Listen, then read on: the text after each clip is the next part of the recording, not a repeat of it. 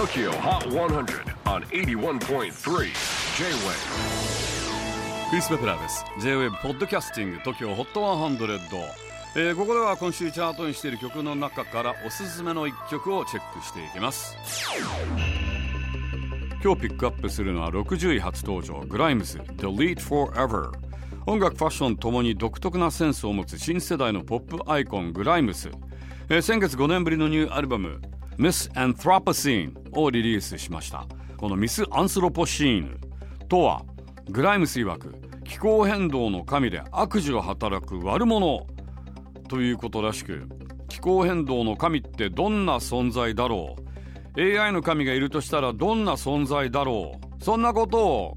考えて作った曲らしいです。ちなみにアンスロポシーヌとはドイツの大気科学者